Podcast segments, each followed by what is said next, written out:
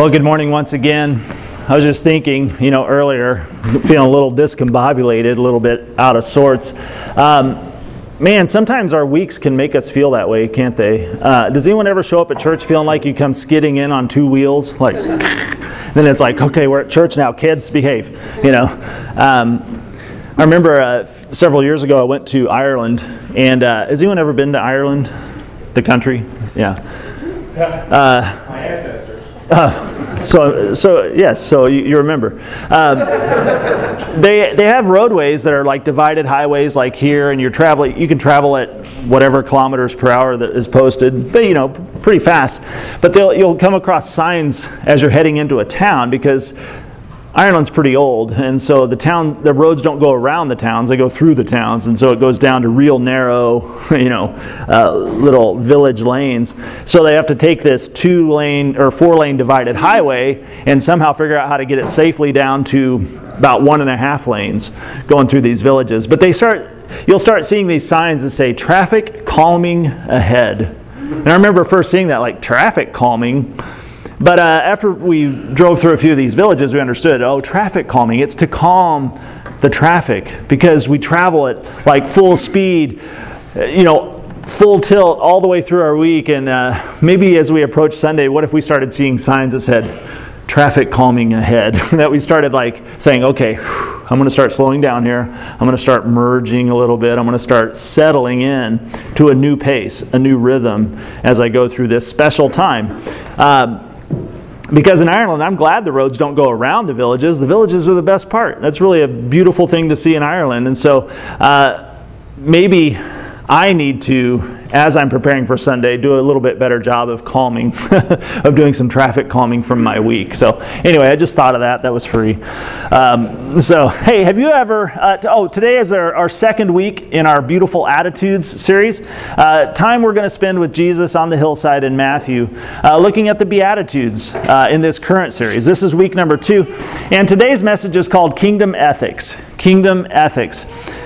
Uh, but let's start by talking about this. Have you ever felt uh, like you somehow ended up in the wrong place? Like you looked around and, like, uh oh, I don't belong here. Maybe uh, you felt like you were in a group of people and you just did not fit in. Maybe you felt like an outsider. I know some people feel like an outsider in almost every group. Uh, some people feel like occasionally they're surprised with that feeling. Some of you are just social butterflies and you never feel that way. Good for you. But some of us, I think, have found ourselves feeling like an outsider at some point in time. Uh, ever since I was young, uh, I have had this recurring, this recurring bad dream. I've had this recurring bad dream that I was at school and the school year had already begun, and I'm there in a classroom full of students. The bell has rung, and the teacher has, has started teaching stuff to us, and this sickening realization starts to dawn on me as I'm sitting there in this classroom full of kids. This sickening realization starts to dawn on me. I'm in the wrong class. Anyone else have this dream? You're in the wrong class and you're already you're committed. Everyone's seated. In that moment i'm frozen in my dream. I, am frozen. I'm petrified. My eyes start darting nervously around the room. What am i going to do? I'm petrified. I, i'm afraid to stand up because if i stand up i'm going to make it known that i don't belong here. So you're caught in this moment of like do i just hide or do I get up? And then everybody knows that I don't belong. I'll be, I'll be drawing attention to myself as I schlep away out of the classroom trying to hide behind my trapper keeper. This is my dream. I can't tell you how many nights, even as an adult, how many nights I've awoken uh, with a racing pulse with a sweaty, worried brow, mortified at being in the wrong place at the wrong time, finding myself in a place where I just don't belong. Guys, that's a bad feeling, right? I mean, we're not even going to talk about the times being at school in my dream in my underwear. I'm not sure how that happens either, but does anyone else have that dream? You know, I, I thought everybody had that dream, but they, they don't apparently. But the showing up at school in your underwear dream, man, that's rough. It's almost as bad as the one where you end up in the wrong class.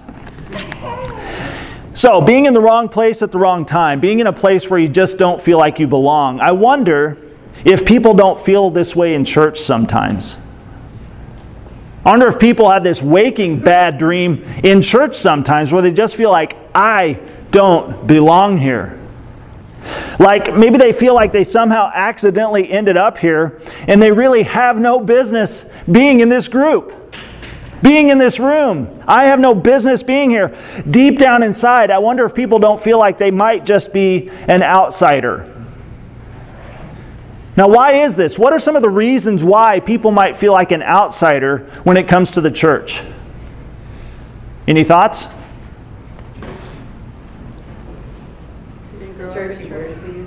Well, I'm sorry, what? The words we use sometimes. Okay, language. Okay, Sue? They didn't grow up in church, so they, they don't know what you're supposed to do. So just unfamiliarity, right? Anything else? actually worse than everybody here. Okay, they feel like they have not measured up to a certain mark of morality or behavior to be there. Okay, maybe they've been hurt. Maybe some terrible, ugly things have happened in their experience. They want no business there, and so they feel like they've been gone so long, they can't come back. I think one reason, though, I'd like to talk about today is that, um, and it's kind of what, what you talked about, Jamie. Uh, it's not uncommon for those inside the church to speak in a language that's unfamiliar to those outside the church.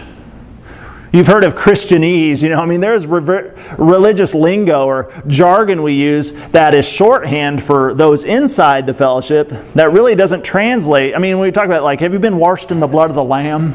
I mean, think about how weird that sounds to someone who's not familiar with the Christian narrative. You've been washed in the, well, especially if you say washed, but, but have you been washed in the blood of the Lamb? I mean, if that doesn't sound like a cult practice, I don't know what does, you know. You know, there's a fountain filled with blood. Gross, I'm not going there. That's weird, you know. Uh, but we've been in it for so long that doesn't sound weird because we hear it and we know exactly what it means. But I wonder, we use a language, if we don't use a language, it's unfamiliar uh, in the church. Church folk can unintentionally use uh, insider terminology. Insider terminology that does not translate to people outside the church. It's tempting for any group, not just churches, but any group that is identified or defined by certain beliefs or membership to operate in what's called bounded set thinking. Has anyone ever heard about bounded set versus centered set thinking? Well, bounded set thinking can uh, really creep into organizational life. Bounded set thinking sets a boundary around those who are inside the group, between those people that are inside the group and those who are outside the group. You understand what I'm saying? Bounded set thinking sets a boundary between those who are inside and those who are outside the group. In church, if you imagine a square, and then for fun, you could put a little steeple on top of it because we're talking about church. In church, bounded set thinking most basically divides along lines of belief in Jesus. I mean, at the most basic level, we divide people based on who has and who has not believed in Jesus Christ. Those who have asked Jesus into their hearts and those who haven't. Those on the inside have asked Jesus to come into their hearts, and those outside the bounded set have not. So there is a big difference then between those who are inside the church and those who are outside the church. So essentially, what's created is a big, bold line running down right between the saved and the sinners. And that becomes clear, and that's something we can communicate sometimes in our language and in our actions toward those who we perceive as outside of our bounded set. While, now, don't get me wrong, Things like repentance and turning away from our sin and trusting in Jesus, those are essential. Those are important things in the life with God. Uh, but let me ask you this in Jesus' life and ministry, is this what we saw Jesus demonstrating? I want to think a little more critically and look a little bit more closely at how Jesus demonstrated these dynamics about the life with God and how we entered into that during his life and ministry. Did he draw a big line saying, uh, speaking in bounded set thinking that this is the inside group and this is the outside group? Did Jesus talk in bounded set language? Was he speaking only to the insiders? Was he speaking to only those who already got it? Was he making his followers feel welcomed while making outsiders feel awkward and out of place? Is that the sense you get when you look at Jesus and you read his words? Or did Jesus somehow talk truthfully about his kingdom did Jesus somehow manage to talk truthfully about the challenge of the Christian life without excluding those who didn't yet believe?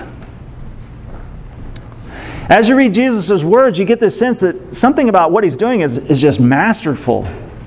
He's not skirting the truth, he's not, he's not uh, soft shoeing around the, the challenge of, of the life with Christ, the life following after him, but also it was welcoming to those who hadn't yet believed. Jesus was able to extend a message of welcome and transformation to all who heard him, appealing especially to those who felt far away from God. We've said this often, but of that big, massive, diverse group around him, who felt the most spoken to? Who felt like they were seen by Jesus the most? Oftentimes, it was those who were most convinced that God wanted nothing to do with them. They were somehow drawn to Jesus, like, can it be true? Me? We see over and over again Jesus extending both a high invitation and a high challenge to all those gathered around him and all those listening. High invitation and high challenge. Jesus made it clear to all who came close that everyone may come to him. Everyone is welcome. All may come, but all must die. All must die. All must take up their cross.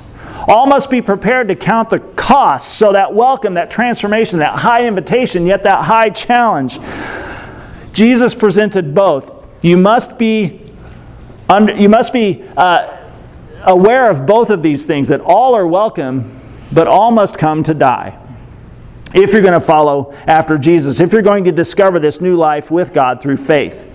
I believe Jesus, instead of promoting bounded set thinking, I believe he demonstrated what's called centered set thinking. Centered set thinking in how he interacted with this diverse group around him, with these various people that were gathering on the hillside with him. Jesus understood, and I believe he wants us to understand as well, that everyone, everyone is somewhere in orbit around Jesus. Somewhere, everyone is somewhere in relation to Jesus and his message. Everyone has some sort of belief in or about God. Okay? Whether that's good or bad. Everybody is in some sort of orbit around Jesus in relation to him and his message. Imagine, if you will, then, instead of a square, like we talked about with bounded set thinking, imagine more of a spiral where Jesus is at the center, and there's just a spiral of infinite possibilities, infinite relations of people's proximity to Jesus and his teaching uh, in, in orbit around him.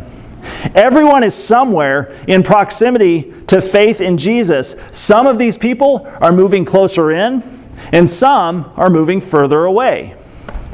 Jesus' ambition during his life and ministry, and even now, seemed to be to move his listeners ever closer in. He wanted his listeners to move closer in, to hear what he said, take it in, and then move closer. Jesus patiently over and over again, patiently described his kingdom. He described the new creation. He talked about God's mercy. He talked about salvation to all who would listen. And his desire was that all would come closer, all would move closer in. In every interaction, Jesus was intentional about nudging people, nudging people closer and closer to the truth. Something about how Jesus spoke didn't let you sit comfortably where you were. Something about how Jesus spoke, it compelled a response. It, it, almost forced a decision. You had to choose, you had to decide something, you had to figure out what you were going to do with Jesus based on what he said and how he spoke to you. People, and we see this all throughout the Gospels, people didn't just say, All right, thanks, Jesus, see you later, see you on the next hillside. They responded. They responded, they reacted in some way. People either moved closer to Jesus or they moved further from Jesus. They either moved closer to Jesus and embraced his teachings or they moved further away and they rejected him. Those who came closer to Jesus became more like disciples who became more and more humble and obedient to his teachings. Those who moved further away became more like the Pharisees. They became more obstinate. They became more, res- more resistant to his message. They became more prideful. I can't think of a time, and correct me if I'm wrong, but I can't think of a time when Jesus, who was surrounded by curious people, drew a line in the sand and said, okay, Christians, this side, sinners, that side. I don't think I can't think of a time where Jesus drew that line in the sand. He showed so much patience and so much persistence in his mission. The dividing line of faith did not emanate so much from Jesus in those situations as it did uh, arise within the heart of the listener. Those hearing Jesus' words were forced to make a decision. So that dividing line was never drawn in the sand by Jesus, it was drawn in our hearts. The high invitation and the high challenge call of faith in Jesus Christ, it was it etched a line of demarcation between belief and unbelief inside of each person. Each person that was gathered around Jesus that day, inside of them, they were drawn to a place of decision. So, as we today sit with Jesus on that hillside in Matthew chapter 5, as we listen to his Sermon on the Mount, let's keep this centered set thinking in mind that everyone who hears his message is in some relation to Jesus, whether far away or close, everyone's on the move. We're either moving in closer or we're moving further away. Jesus was surrounded by all kinds of people, all kinds of curious people, just like us. I imagine there were three, three basic rings of people, three different strata of people gathered around Jesus that day, just basically or generally. Uh, the inner ring, that closest ring of people around Jesus, who were they? his disciples. Uh, the disciples were the ones sitting closest in. We get this sense that they were sitting with Jesus real close in, but those who were most intent to hear what he had to say were sitting the closest, and they were uh, the disciples, those who already, at, to some degree, believed in Jesus. Those that often followed him from place to place to hear his teachings over and over again. So that's the closest ring. The second ring I would call uh, the middle ring. Okay, I'm getting creative here. But the middle ring. Who's in that middle ring, do you think? So you got your disciples. That second ring would be who? Huh? Let's call them the crowd. Yeah, uh, all kinds of people. This is a spectrum of people in that middle ring. Uh, all the way, and, and, this middle ring includes people who are honestly curious to learn more about this Jesus character, all the way to those people who are there uh, for a free lunch. I mean, clearly, the message had got around pretty quickly that this guy makes some big lunch happen, right? It's like, uh, maybe he'll do that fish and bread thing again. That's awesome. But you know how it is. Some people sit in church every Sunday just like for no real reason. They're just there to find out what's going on. And that's just like what's happening in this middle ring. There's people that are genuinely interested to all the way all the way to those who are just hungry. So the third ring, the outer ring, who do you think populates this outer ring, this third ring? The Pharisees, the skeptics, those who are really there to reject and find angles of attack with Jesus. These are the smug, the self righteous people who are stewing, who are scoffing at Jesus, and they're just looking for a way to confront him and to attack him and to bring him down. But here's the thing Did Jesus talk to the inner ring and then talk to the center ring, or the middle ring, and then talk to that outer ring with different messages? Did he talk warmly here and then kind of persuasively in the middle ring and then kind of like snarky to the third ring? No, Jesus said the same thing to all three. Jesus said the same thing to all the people gathered around him. Jesus was intent on discipling them all. Jesus said the same thing to everyone who would listen. The big, the fundamental difference then was in how they responded. That's what we see the diff- that's where we see the difference on those hillsides is how the people responded. Because of Jesus' teaching, some people moved closer in by faith, while some moved further away through doubt and derision. So let's look at Matthew chapter 5. Let's start in verse 1. Just refresh our memory on the scene here. One day, as he saw the crowds gathering, Jesus went up on the mountainside and sat down. He, his disciples gathered around him, and he began to teach them. God blesses those who are poor and realize their need for Him, for the kingdom of heaven is theirs. God blesses those who mourn, for they will be comforted. God blesses those who are humble, for they will inherit the whole earth. God blesses those who hunger and thirst for justice, for they will be satisfied. God blesses those who are merciful, for they will be shown mercy. God blesses those whose hearts are pure, for they will see God. God blesses those who work for peace, for they will be called the children of God. God blesses those who are persecuted for doing right, for the kingdom of heaven is theirs. God blesses you when people mock you and persecute you and lie about you and say all sorts of evil things about you because you are my followers. Be happy about it. Be very glad, for a great reward awaits you in heaven. And remember, the ancient prophets were persecuted in the same way. You are the salt of the earth. But what good is salt if it's lost its flavor? Can you make it salty again? It will be thrown out and trampled underfoot as worthless. You are the light of the world, like a city on a hilltop that cannot be hidden. No one lights a lamp and then puts it under a basket. No. Instead, a lamp is, to get that, hide it under a bushel.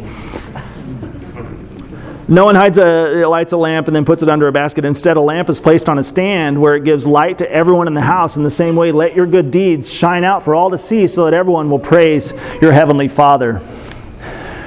Now, as we read through the Sermon on the Mount and as we read through the Beatitudes, and I added in the teachings about salt and light there at the end, but as we read through that, it's important to understand that most, most believe that the Sermon on the Mount is a collection of Jesus' teachings. Uh, this is kind of his greatest hits album. Okay, these were the common themes that he went around teaching in various places uh, during his three years of ministry. Uh, most don't think that this is necessarily a transcript. And as you read through the Sermon on the Mount, you do notice there are some pretty abrupt transitions between theme and topic, right? So that kind of makes me think, too, that this may be just a collection of Jesus' common popular teachings among the people. But either way, whether it's a transcript or whether it's just a, uh, a mixtape or a greatest hits of Jesus' teachings, the Sermon on the, Mount, on the Mount actually does something important. It accurately captures the heart of Jesus' teachings about the life with God. This is like distilled, powerful teaching about what it means to live life with God and about what life in Christ's kingdom is about. Jesus here highlights and identifies his kingdom ethics. This is how we ought to live in his kingdom. Jesus describes what should matter most to his disciples. Here it is in these chapters. Jesus zeroes in on what attitudes and what values ought to guide our interactions with the world and our understanding of our identity and of our purpose who we are in the world. This is why he includes things like the Beatitudes, but then also his teachings about salt and light. Jesus wants to understand his kingdom ethics, what the life with God is about, but what our life in the world should be like. What we should be doing during the time we've been given in the world under the lordship of Jesus. In one of the commentaries I used to prepare this message, the InterVarsity Press New Testament commentary, uh, explained this well. I think it describes this well. It says, Jesus summons those who would be his followers to radical devotion and radical dependence on God. His followers must be meek. They must not retaliate. They must go beyond the law's letter to its spirit, and they must do what is right when only God is looking. They must depend on God for their needs and pursue His interests rather than their own. and must leave spiritual measurements of others' hearts to God. In short, true people of the kingdom live for God, not for themselves. Readers should contemplate the message of this sermon. Having summarized Jesus' message of repentance in view of the coming kingdom, Matthew now collects Jesus' teachings that explain how a repentant person ready for God's rule should live. Only those submitted to God's reign now are truly prepared for the time when He will judge the world and reign there unchallenged. This sermon provides examples of the self sacrificial ethics of the kingdom, which its citizens must learn to exemplify, even in the present world, before the rest of the world recognizes that kingdom. So essentially, humility grief over sin and brokenness, meekness, an appetite for righteousness, mercy, purity, peacemaking, perseverance in the face of suffering and persecution. These are the types of personal and shared ethics that mark kingdom citizens. These type of ethics, these set apart those who are actually blessed by God. How we live in the world. Jesus began his sermon with the Beatitudes on purpose. This is the starting point that he chose in this sermon. And we need to hear them. We need to be startled. We need to be awakened to the realities of Jesus' upside down kingdom so that we can rightly hear and then live out his kingdom ethics. Because they are the priorities that guide us as we go out into the world as light and as we are sent into the world as salt. These are the attitudes, these are the values that, that prepare us to actually go and fulfill our calling to be light and to be salt in the world. The beautiful attitudes which Jesus describes at the outset of the Sermon on the Mount, they help prepare us listeners to become his disciples. This is an opportunity for us too to hear Jesus' words and to respond. Will you move closer in or will you move further away? The choice is ours today. Let's pray together. Father, um, wow, Jesus was pretty great. The way he expressed your love for us and, and your care for us uh, just really blows me away. Lord, that um, you sent Jesus into the world and he came teaching in humility, unafraid to present the truth, unafraid to call all who would listen to himself. God, I think it's good for us to remember what it's like to sit on a hillside with, with Jesus and hear his words. I think sometimes we suffer from overfamiliarity with some passages in the Bible, but I pray that we would hear it as if we are among those who are there that day listening to Jesus. God, I pray that we would also recognize that we're all somewhere in orbit around him. We're sitting close, we're maybe sitting in the middle distance, or maybe we've been far away, skeptical, keeping Jesus at arm's length. Lord, I pray that uh, just like on that hillside in Matthew, that something ha- would happen today, that we too would be compelled to respond, that none of us would leave here unchanged or unmoved today. And it's so great that Jesus has invited us back into God's family, into your family, that He's invited us back through faith to be reconciled and into new life. But God, I'm also thankful that He outlined what that life is like how we ought to live, how we are to discipline ourselves uh, to fit more and more uh, into the kingdom, to be more at, and more at home in the family of God. So I pray that you would uh, convict each of our hearts, pr- compel each of our hearts, we ask. And I pray for my friends here that have been following Jesus. I pray that they would uh, make a deeper, a renewed commitment to move closer in. to see their life become more and more uh, integrated into Jesus' life and into uh, the, the kingdom ethics he communicates to us over and over again. And, and I pray for my friends who've never followed Jesus or have maybe been kind of just hanging out around the perimeter. I pray that uh, the Holy Spirit would draw those people in, that they would hear Jesus truly and deeply today. Lord, we thank you for your goodness. We thank you that you've never given up on us. God, we lift our prayers to you in Jesus' name. Amen. All right, a uh, couple of announcements. I don't know, let me check here if uh, Kiki's coming to talk to us. Oh, nope. Maybe next week. Uh, Love Thy Neighbor is this Friday. Uh, this is the new new iteration of our reaching our neighborhood with uh, food and cleaning supplies and things like that. Uh, Heather Haynes is back there. She's helping me out. She's wearing the blue mask. Everyone's like wearing masks now, the blue fabric mask. Uh, we are just needing a handful of volunteers each week, and we're working on uh, setting up a rotation for volunteers for those events, which will be on the second and fourth Fridays of the month from 1 to 2.30, and uh, working with Victory Mission. It went really well last two Fridays ago. So looking forward to this uh, this time uh, being equally great. I uh, would love to see more and more people come and be blessed by that. But anyway, let's be praying for that. If you want to be involved in it, talk to Heather, and we'll get you plugged in there. So uh, back on the back counter is some t-shirts you can talk to my wife about those we have some hope and anchor t-shirts which that image if you didn't know that image with the lady holding the anchor in the stormy sea that's where the whole idea for Hope and Anchor came from. It's a poster, or it's a painting kind of deal, in a tavern in Anacortes, Washington, called the Brown Lantern. And uh, my wife and I were there several, year, several years ago, and I saw this poster and was like, that's a cool poster. And I took a picture of it.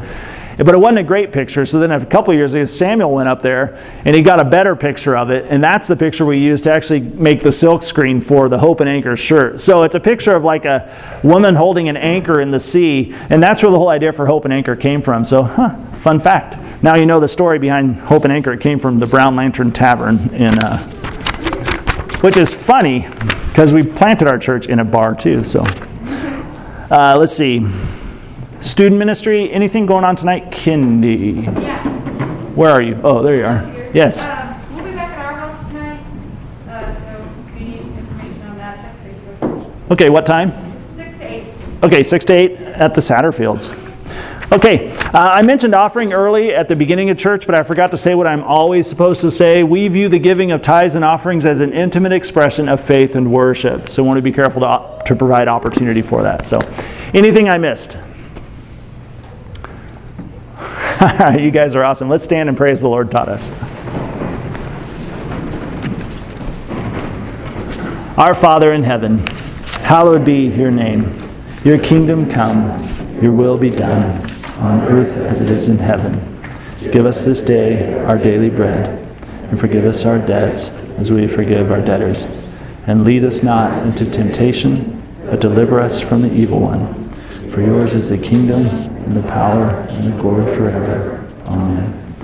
Now, all glory to God who is able, through his mighty power at work within us, to accomplish infinitely more than we might ask or think. Glory to him in the church and in Christ Jesus through all generations, forever and ever. Amen. May the grace and peace of our Lord Jesus Christ be with you. Thanks, everyone. Have a good week.